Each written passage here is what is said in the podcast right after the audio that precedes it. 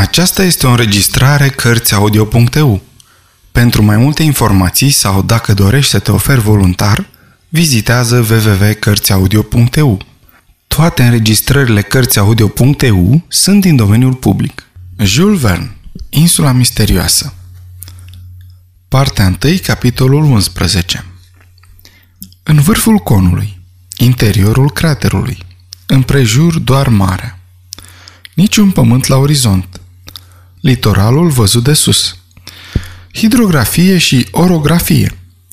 Este insula locuită? Botezarea golfulețelor, a golfurilor, a promontoriilor, a râurilor, etc. Insula Lincoln. O jumătate de oră mai târziu, Cyrus Smith și Herbert erau din nou în tabără.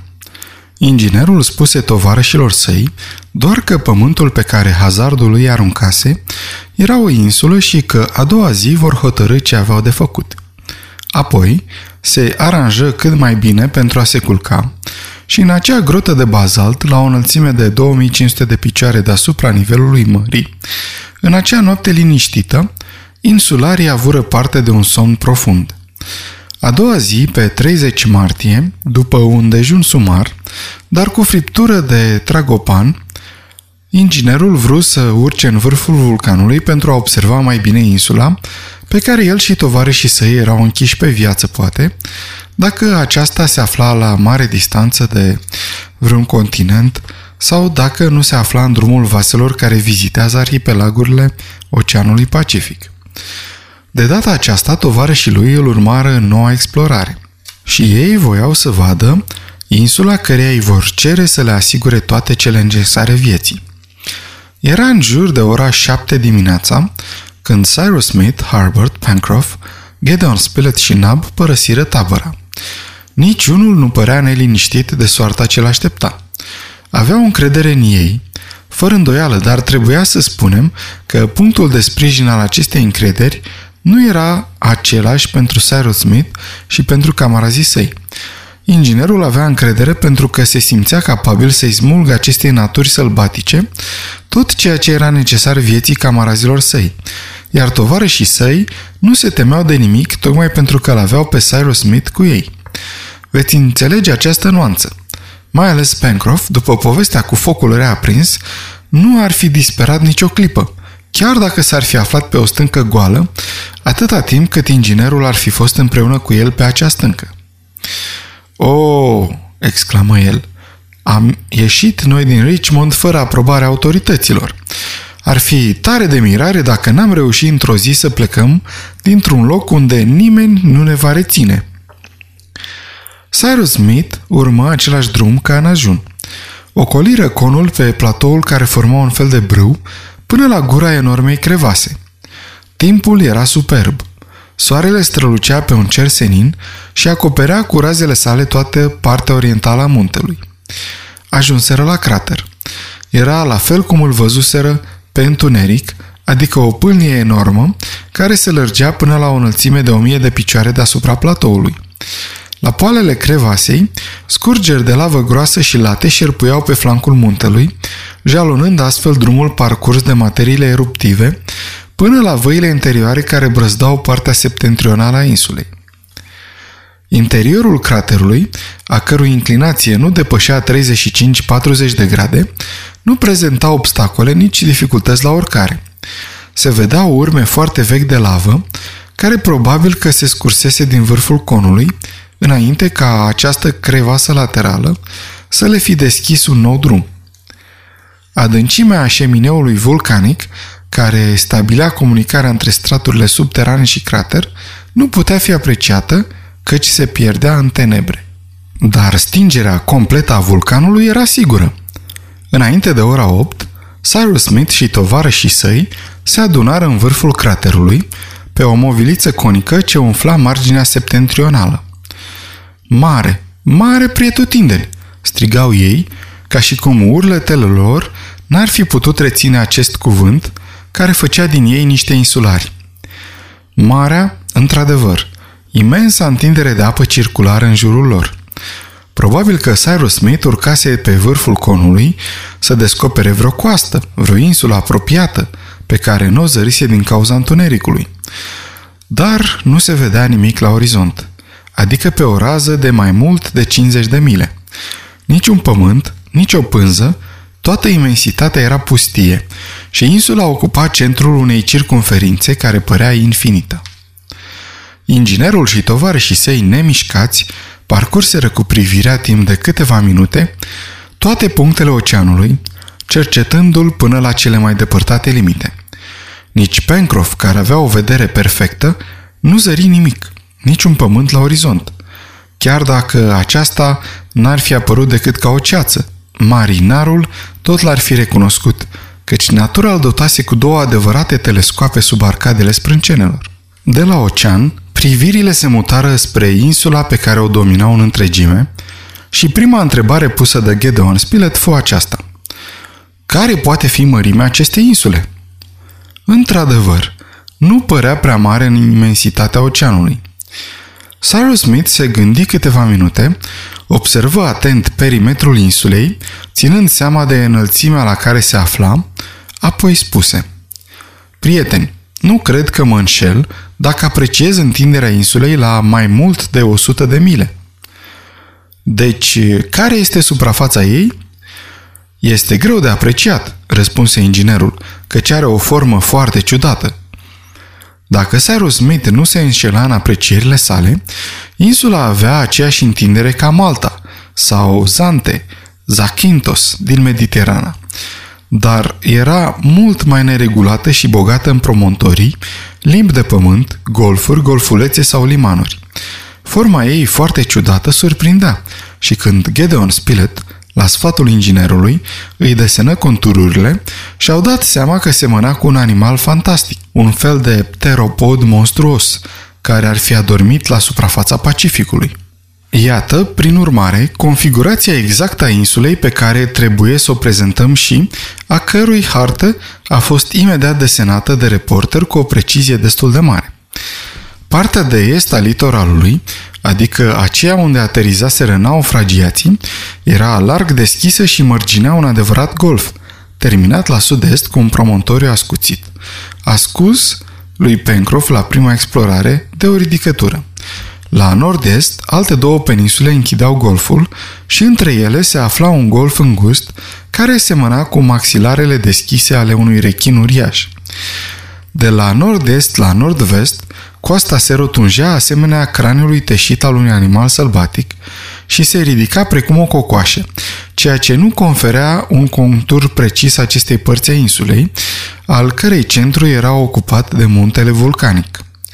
Din acel punct, litoralul se întindea destul de regulat spre nord și sud, scobit pe două treimi din perimetrul său de un golfuleț care se sfârșea printr-un lung dig asemănător unui aligator gigantic.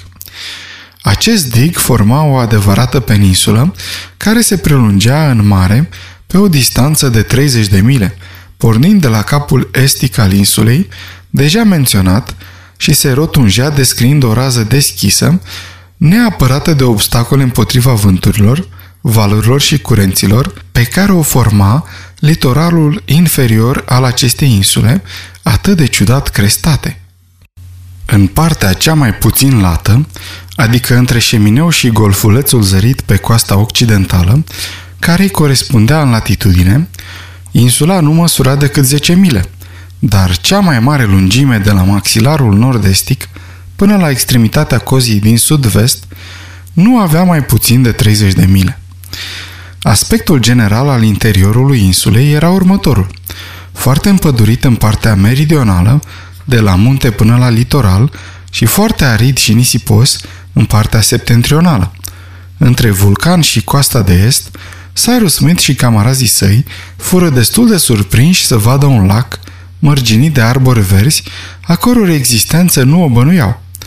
Văzut de la acea înălțime, lacul părea că se află la același nivel cu marea, dar gândindu-se bine, inginerul explică tovarășilor săi că înălțimea acelei întinderi de apă trebuie să fie de 300 de picioare, căci platoul care îi servea drept bazin nu era decât prelungirea celui de pe coastă. Prin urmare, este un lac cu apă dulce? întrebă Pencroff. Neapărat, răspunse inginerul, căci probabil este alimentat de apele care se scurg de pe munte. Văd un râuleț care se varsă în el, spuse Harbert, arătând un râușor îngust al cărui izvor se afla, desigur, în contraforturile din vest. Într-adevăr, spuse Cyrus Smith, și întrucât acest râușor alimentează lacul, probabil că, spre mare, există un deversor prin care se scurge surplusul de apă. Vom vedea când ne vom întoarce. Acest curs de apă, destul de sinuos, și râul pe care deja îl cunoașteți, alcătuiau sistemul hidrografic, cel puțin cel care se arăta ochilor exploratorilor. Totuși, era posibil ca pe sub boltele formate de arbori, care în cele două treime ale insulei alcătuiau o imensă pădure, să curgă alte râuri ce se vărsau în mare. Erai nevoit să iei în considerare acest lucru, deoarece regiunea era foarte fertilă și bogată în cele mai superbe specii ale florei din zonele temperate. În partea nordică nu era niciun indiciu că s-ar afla un râu. Poate vreo apă stătută, în partea mlăștinoasă din nord-est, dar asta era totul. De fapt, nu erau decât dune, nisip, o ariditate foarte puternică, care contrasta din plin cu fertilitatea solului din cea mai mare parte a insulei. Vulcanul nu ocupa partea centrală a insulei, ci se înălța în regiunea de nord-vest și părea să marcheze limita celor două zone. La sud-est, la sud și la sud-est, primele etaje ale contraforturilor dispăreau sub mase de verdeață. La nord, din contră, se puteau zări ramificațiile lor care se întindeau până pe câmpiile de nisip. Exact în acea parte, în timpul erupțiilor, scurgerile de lavă își creaseră o trecere și o șosea largă de lavă se prelungea în acel maxilar îngust care forma golful la nord-est. Cyrus Smith și prietenii săi au stat cam o oră în vârful muntelui. Insula se întindea sub privirile lor ca o hartă în relief, cu nuanțele ei diferite. Verde pentru păduri, galbenă pentru nisip, albastră pentru apă. O vedeau în ansamblul ei și doar solul ascuns sub imensa verdeață, albiile văilor umbrite, interiorul trecătorilor strâmte, săpate la poalele vulcanului, scăpau privirilor lor. Mai rămâneau de rezolvat o problemă gravă și care urma să înfluențeze viața naufragiaților simțitor. Insula era oare locuită? Reporterul pusese această întrebare, căreia părea să-i se poată da un răspuns negativ, după examenul minuțios al diferitelor regiuni ale insulei. Nicăieri nu se zărea opera oamenilor, nici o aglomerare de colibe, nici o cabană izolată, nici o pescărie pe litoral. În văzduh nu se ridica niciun nor de fum care să trădeze prezența omului. Este adevărat că o distanță de aproape 30 de mile îi despărțea pe observatori de punctele extreme, adică de la acea coadă care se proiecta în sud-vest și era foarte greu, chiar și pentru ochii lui Pencroff, să descopere o locuință. Nu puteau nici să înlăture cortina de verdeață care acoperea trei sferturi din insulă ca să vadă dacă adăpostea vreun târgușor. Dar, în general, insularii în aceste spații strâmte, udate de apele Pacificului, locuiesc mai degrabă pe litoral, iar acesta părea complet pustiu. Până când făceau o explorare mai amănunțită, puteau așadar admite că insula era nelocuită. Dar era oare frecventată cel puțin din când în când de indigenii insulelor vecine? La această întrebare era greu să răspunzi. Niciun pământ nu apărea pe o rază de aproape 50 de mile. Dar 50 de mile pot fi ușor parcurse fie de bărci malaiziene, fie de marile pirogi polineziene. Totul depindea de situarea insulei, de izolarea ei în Pacific sau de proximitatea ei de arhipelaguri. Urma să reușească oare Cyrus Smith, fără instrumente, să calculeze mai târziu poziția exactă a insulei în longitudine și latitudine? Era greu. Până atunci trebuiau luate câteva precauțiuni împotriva debarcării posibile a indigenilor vecini. Explorarea insulei luase sfârșit. Configurația ei fusese stabilită. Relieful notat, întinderea calculată, sistemul hidrografic și cel orografic recunoscute. Așezarea pădurilor și a câmpiilor fusese indicată, în general de reporter, pe planul alcătuit. Trebuiau acum să coboare pantele muntelui, să examineze solul din punct de vedere al resurselor minerale, vegetale și animale. Dar, înainte de a da camarazilor săi semnalul de plecare, Cyrus Smith le spuse cu vocea lui calmă și gravă. Iată, prieteni, colțul de pământ pe care mâna a tot puternicului ne-a aruncat. Aici vom trăi foarte mult timp. Poate că vreun ajutor neașteptat ne va veni de la vreun vas care va trece pe aici din întâmplare. Spun întâmplare căci insula este puțin importantă. Nu oferă nici măcar un port vaselor și mă tem că este situată în afara drumurilor urmate de obicei de nave, adică prea la sud pentru vasele care frecventează arhipelagurile din Pacific și prea la nord pentru cele ce se duc în Australia, ocolind capul Horn. Nu vreau să vă ascund nimic din situația în care ne aflăm. Și ai dreptate, dragul meu Cyrus, răspunse repede reporterul. Ai de-a face cu niște bărbați. Au încredere în tine și poți conta pe ei. Nu-i așa, prieteni? Am să vă ascult în toate, domnule Cyrus, spuse Harbert, apucând mâna inginerului. Stăpâne, întotdeauna și peste tot, strigă Neb. Cât despre mine, zise marinarul, să nu mai spuneți pe nume dacă mă dau înapoi de la treabă. Și dacă doriți, domnule Smith, vom face din această insulă o Americă. Vom construi orașe, căi ferate, vom instala telegraful și într-o zi, când va fi complet transformată, amenajată civilizat, o vom oferi guvernului Uniunii. Cer doar un singur lucru. Care? întrebă reporterul. Să nu ne mai socotim naufragiați, ci niște coloniști. Veniți aici pentru a coloniza. Cyrus Smith nu-și putu reține un surâs și emoțiunea marinarului fu adoptată. Apoi, mulțumi camarazilor săi și adăugă că se baza pe energia lor și pe ajutorul celui de sus. Și acum, la drum, spre șemineu, spuse Pencroff. O clipă, prieteni, spuse inginerul. Mi se pare că trebuie să dăm un nume acestei insule, promontoriilor, golfurilor și cursurilor de apă pe care le vedem. Foarte bine, spuse reporterul. Asta va simplifica pe viitor instrucțiunile pe care le vom avea de dat sau de primit. Într-adevăr, spuse marinarul, este deja ceva să știi unde te duci și de unde vii. Cel puțin ai impresia că te afli undeva. Șemineul, de exemplu, spuse Harbert. Exact, spuse Pencroff. Acest nume este deja cunoscut și mi-a venit așa deodată. Vom păstra acest nume pentru prima noastră tabără, domnule Cyrus. Da, Pencroff, pentru că dumneata ai botezat-o așa. Bun, în ceea ce privește celelalte va fi foarte ușor, continuă marinarul, care era foarte vesel. Să le dăm nume așa cum făcea Robinson, a cărui poveste mi-a citit-o de mai multe ori Harbert. Golful Providenței, capul cașaloților, capul speranței înșelate, sau mai degrabă numele domnului Smith, spuse Harbert, al domnului Spilett, al lui Neb. Numele meu? strigă Neb, arătându-și dantura strălucitor de albă. De ce nu? spuse Pencroff. Portul Neb sună bine. Capul Gedon?